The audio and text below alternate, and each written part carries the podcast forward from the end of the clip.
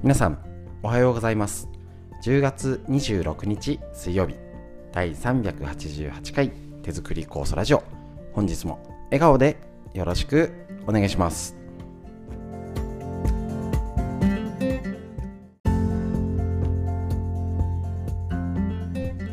こちら手作り酵素ラジオは埼玉県本庄市にあります芦沢治療院よりお届けしております。私の母親が手作り構想を始めて35年ほど経ちまして北海道帯広市にあります十勝金星社川村文夫先生に長年ご指導をいただいておりまして家族で酵素のみ、えーと、こちら治療院ということで酵素の仕込みの会今全盛期真っ最期全盛期真っ最中。で、えーと、こちら作り方勉強会いろんな届け方を今ネットでいろいろ挑戦中でございます。で、えっ、ー、と、こちらですね、えー、手作り酵素ラジオということで、耳から学ぶ。いいですよね。習慣化しやすいっていうメリットがあります。軽く聞けるっていうね、洗い物しながらとか、今ね、結構あの車の中とか、あのスマホでもうね、どこでもな音楽も聴く時代になりましたので、ぜひぜひ勉強してみてください。ただ内容は酵素知らない人が初めてが分かるっていう内容に軸よりは、えっと、もう作ってる方がなんとなく飲むんじゃなくてもっとちょっと東洋医学の知恵とか脳を元気にボケないためにうつやね 頭がしっきりするための知識を使って酵素が活躍できる体づくりこれの情報だったらお届けできるというふうに思っておりますのでぜひぜひえーと、最後までお聴きください。それでは本日もよろしくお願いします。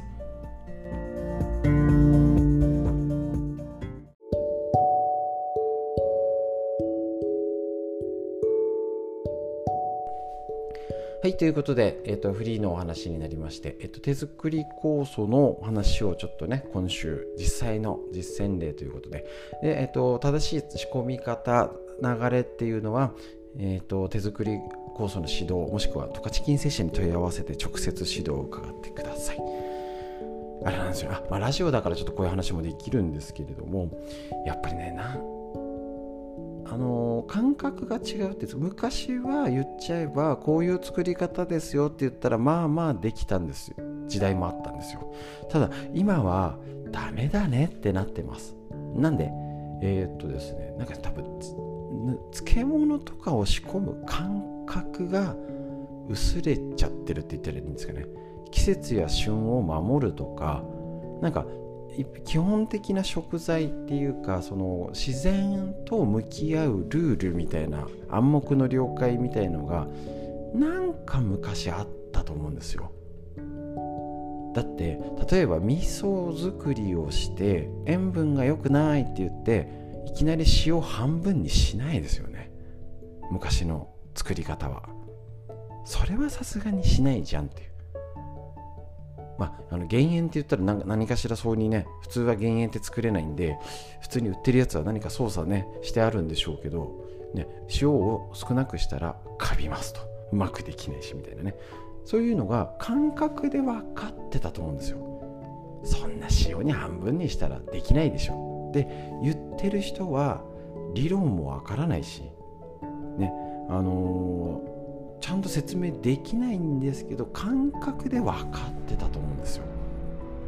で今になると例えばこういうふうにつけるんだよって言ったってこそうだよねっていう共通認識がね薄れちゃってる気がします。これをいろんな分野で言えることかもしれません。だから昔の感覚でこうやって作って言っちゃえば梅干しの干したりとかねあの味噌の手間とか考えたら本当は楽な漬物なんですよ手作り酵素って。知ってる人から見たら。大根干してとかつけてとか。なんですよね。だけどその仕込んで混ぜてこしてっていうような作業としての感覚が何いつからでしょうかね。薄れちゃってなんでそんなことするの？みたいな。をしちゃうんですよね。多分それは普通はこう教わったら何て言うんでしょうね。教わった通りにまずやってみてスポーツでも楽器でもそうですよね。ひとまず手張りじゃないですけどとにかくなんか真似してやってみて同じようにしてみてなんか自分の中で掴んだら少しアレンジを加える。例えば味噌とか麹の分量を変えるとか梅干しだったらしそは入れる私は入れないとかのアレンジっていうその普通の作り方の範囲で変化をつけるんだったらありだと思うんですよね。手作り酵素の材料もちょっとこれを増やそうかなとか。ねきのここれも入れようとかっていうのをこれをぴっちりっていうよりそういう上手にこうね中でやるこの範囲があるんですけどこの範囲をね大きく崩れちゃう風になっちゃったって言ったらいいんですかね。まだできないのに。しかも初めて教わったのにやってみた合ってますかね？っていう電話が 本当に来るんですよね。笑っちゃうぐらい。いやそれ教わったんですか？とかって言っていやなんかこうするといいかと思ってみたいな。っていうのをそうそうその分かんなかったら丸々丸投げしちゃえばいいじゃないですか普通は。ねあのサッカーとかスポーツ始めたらいやこの練習方法合ってないですよね。これじゃやっててもうまくなんないと思うんですけどみたいなの。初めて3日目の人が言えっこないんですよね。だけどなぜか健康とか特に最近ですかね。昔より明らかに最近そのアレンジがファンキーになってきたというか。うんっていうのがあったりやっぱ多分ネットの影響でいろいろあるんでしょうね。やっぱねネットの情報は気をつけなきゃですね。ネットでこんだけ配信しといて言う私がなんですけどだから逆にあのうち私自身が気をつけてるっていうか一つのこのラジオだったりいろいろ配信している一つの目的の一つはそのいろんな混在している情報でこの辺りがいいんじゃないっていうのをちゃんと言えたらなと思ってるしだからこそ逆に発信している立場なのでちゃんと本何を参考にしてるのを必ず出してるようにしてるんですね。そうしないとちゃんとあの追えないというかし何か間違ってたらこの本見てねみたいな。っていう方があの見直しがちゃんとあの来た道が戻れるようにね設計してるんですねちゃんと。だから勝手に言って勝手に理論言っていやそんななんか雰囲気で気がするみたいな。で曖昧なんですよ理論はね。逆に手作り酵素とか漬物なんで梅干しああ、あの、あんな毒が大丈夫なのとかね発酵って不思議があるんですよね。でそのねなななんであんなね栄養満点になったり保存が効くのっていう曖昧さがやっぱ発酵って中にあるのがある意味自然だと思うので。それを相手にしてるからこそ何か説明する理論っていうのはちゃんと筋道がないとというのもあるので結局はあの手作り酵素何を言いたいかやっぱねまず基本の作り方をちゃんとやる当たり前なんですけど。でちょっとあのアレンジしたかったら聞いてください。やっちゃう前に。結構ねやっちゃったんですけどほんと困る。思いついていいんですよ。ファンキーなやつも。ね、だけどやめてくださいと。かもしくは一度聞いてね。聞いてからやってねみたいな。なんかね春の構想も草を取ってきて乾かさなきゃいけないとかって教わったりね。やっぱね変な教わり方をしちゃってたりとか。今ネットであのインスタ映え？写真映えするんであの密閉しちゃダメとかどういう意味があるかとか。別にその方の理論があれば OK なんですよ。だけどなんか見栄えがいいみたいなの方にまたちょっと偏ってたりとかするかなと思います。見栄えもいいのもいいんですけどそこって見栄え重視っていうよりはあのまずその丸の中を ちゃんとね、あのー、ちゃんとまずやるっていうことから気をつけてやってみてください。ちょっと取り留めのない話ですけれども基本がやっぱり何でも大事。何度も見直して何でも繰り返すこと。これ武術でもね楽器ね、どんな伝統芸能とか何でも同じだと思うんですけどただそれを健康や体のことストレッチとか運動もですよね。食べるものにただただ、ねあのー、応用すればいいだけです。是非気をつけましょう。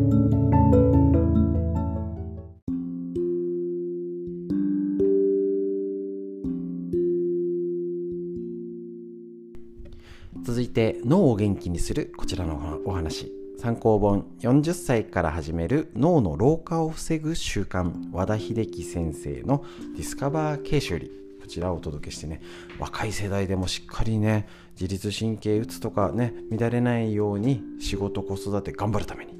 またもうねあのだいぶ40代が前の方もね今今衰えてるところを元気にすることでボケを遠ざけたりね元気でまだまだ頑張れる。体づくり勉強していきましょう。今日のページこちらねあの感情の老化思考の老化を防ぐトレーニング。趣味を持つ。まあまあ当たり前っちゃ当たり前なんですけどちょっと確認しましょう。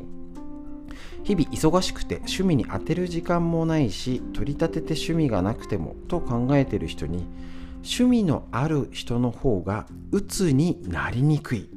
リタイア後は趣味の一つもないと早く老け込むといったところでではとなかなかいかないでしょう。特に趣味といえば芸術鑑賞など高尚なものでなければ格好がつかないと思っている人。そもそもどんなことを趣味にすればいいのかわからないという人はなおさらです。しかし趣味とは本来自分にとって好きなもの面白いものであればどんなものでも対象になり得るもの。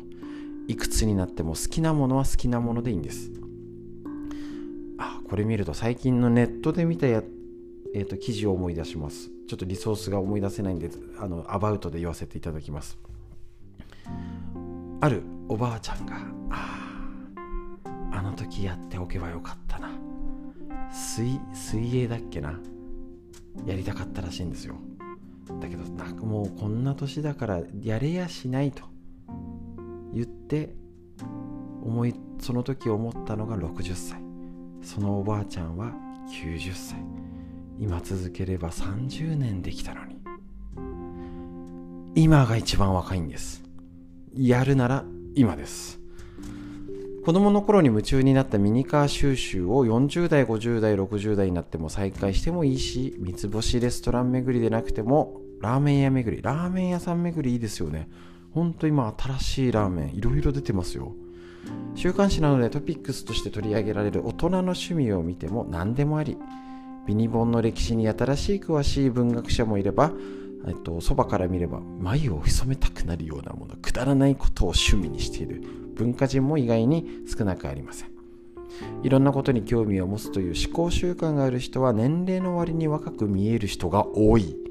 っていうのは興味を持つ好奇心を持つってことですね。えっ、ー、と、ぜひこれを聞いて今おすすめじゃんって思ったのは何でもいいんだから、で、多分、もしもうやれてる人って動ける人好きなものがある人でああ私趣味はないわって今うなずきながら聞いてた方は多分今やれてない方なんですね。そしたら一番いいじゃないですか。自分の健康に興味持ちましょう。一番いいですよね。誰もが気になりますよね。で興味あるし楽しめばいいんですよね。ああなんかこの酵素飲んでもうどうなるんだろう。5年後10年後ちゃんとしてられるかしら？じゃなくて。この足湯しても冷えが取れないのかな？じゃなくてよしこれを飲んで元気に一日頑張ろうってだったりわあこの足湯したらもう血流アップ免疫力アップ元気の源。これで私は元気に寿命が延びたって思って足湯をするのは脳の働きが違うんですよ。だから趣味がない人は OCL ストレッチを趣味にしたっていいじゃないですか。週3回。5分筋トレ。1日たった5分ですけど興味持って面白いよねって持てば趣味なんですよ。もちろんこういうね紹介した本を読んでいただいてもいいしこのラジオ趣味でいいですよね。毎日聞く。いいじゃないですか。動画を見る。ね。酵素の動画見たりとか。なんか今ね別にあのうちのだけ見てねじゃなくて、ね、本当分かりやすい動画を探すとあったり趣味のやつ好きなやつ。なんか自分で気になる症状っていろいろ皆さんそれぞれ違いますので本当に耳、ね、めまい耳鳴りがしてっていうのはちょっと動画を見てみるとかあの嘘の情報があると思った上でねそういう意見もあるんだふーんっていう風にやるのも趣味です。健康も趣味です。ああんまりやりすぎてねあれも食べないこれもダメもうね毒だってしすぎちゃってもちょっとあれかもしれないんですけど家族の健康を管理する。これも大事な趣味になると思います。じゃあウォーキング、ね、あの草むしりも大事な運動。庭の掃除家の掃除も趣味と思ったら運動です。ぜひぜひ何でも趣味にして脳を元気に。ですでにやってる方はあこれで脳が元気になるんだって声に出して言い聞かせましょう。バーッとやってるのが一番良くないですからね。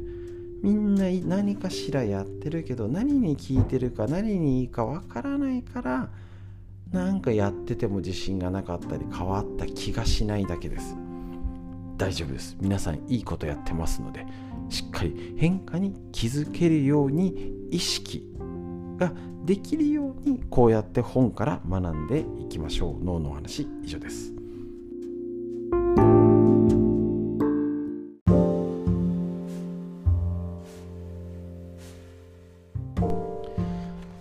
いてこちら東洋医学の知恵。10月26日のページですね。参考本緑薬品漢方堂の毎日漢方。体と心をいたわる365のコツ。桜井大輔先生の夏目社より出てるこちらの東洋医学の考え。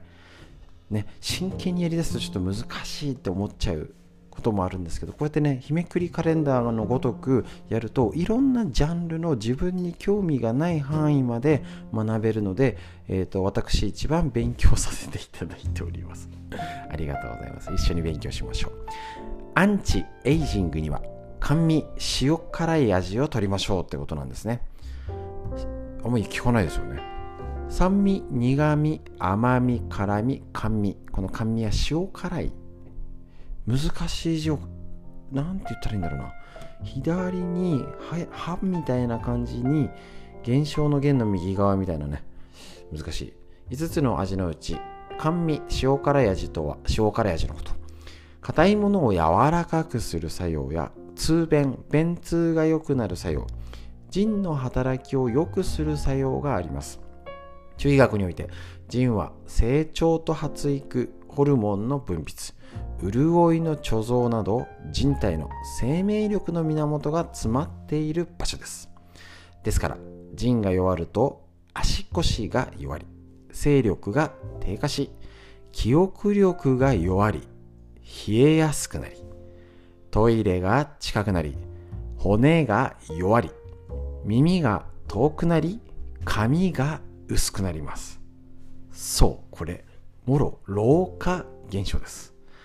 つまり腎が弱ることは老化が進むことつまりアンチエイジングに逆らうっていうかね老化老け込んじゃうってことなんですね。そうすると塩辛い味を取るってことなんですね。逆かもしれません。取りすぎてる方は気をつけましょう。もともと東洋医学なんか言ってること違くないじゃなくて必要なものと必要だけど取りすぎちゃダメだよってそもそもの両方の考えを持っております。いい塩梅。塩ですよね。塩辛いに分類される食材は昆布、わかめ、海苔、エビ、イカ、アサリなどです。でもね、この辺りやっぱね、塩、味噌もそうですけど、やっぱね、漬け込んどいた塩が大事ですよね。ただしょっぱいの大事っていうよりね。だからね、だしを取ったりとかしてね、ちゃんとね、やって、醤油。ね。やっぱちょっと調味料ちょっと気をつけなきゃっていうのはあるんですけど、ぜひぜひ、こんな感じで塩辛い。老け込むための塩の取り方。ただ取れじゃなくて工夫をぜひしてみてください。という医学の知恵以上です。